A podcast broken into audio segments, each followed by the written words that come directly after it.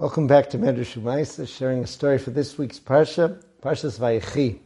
The Boston Rebbe Zatzal created a program in my hometown of Boston, which was called ROFE, spelling out reaching out for emergency health care.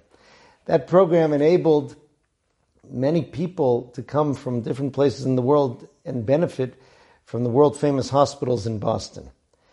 I got to volunteer a little bit in that program and got to meet very many special people. One of the people I met was the Gaon and Tzaddik, Rabbi Avram Genachovsky Zatzal, one of the great rebbeim of the Chevron Yeshiva in Yerushalayim. At one point, I was accompanying another patient after Rabbi Avram had left Boston. He had come there with his son who was ill, and a nurse approached me. From her name tag, it was clear that she was of Irish Catholic background. She asked me if I knew that rabbi from Israel, Rabbi Gena, she had a hard time saying the name. I said, Genachovsky? She said, yes. She said, we just used to like watching him. It was such a surprising statement. What was it about Rabbi Avram that they loved to watch? It got me to think about the pasuk in this week's parsha. and the brachos, Yaakov Avinu said about Yosef, "Benos tza'ada alishur." One of the Perushim brought, Rashi says, is that the girls of Mitzrayim climbed over the wall, listakel Mitzrayim, just to look at Yosef when he went out in Mitzrayim. This isn't coming to tell us that Yosef had the looks of a fashion model.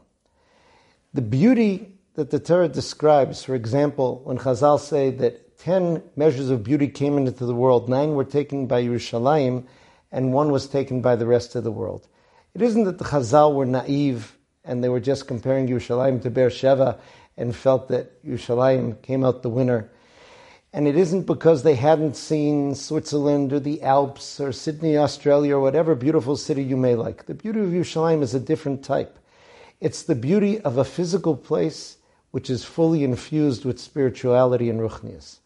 Rabbi Avram went through the hospital every day keeping his characteristic dikduk bahalacha without compromise in all areas, benorim lamakum, benorim lachavero, making a kiddush Hashem in everything that he did, and the beauty of his perfect combination of all those things was so powerful that even that nurse was drawn just to watch, in the same way that those women in Mitzrayim were drawn to just look at Yosef Atzadik.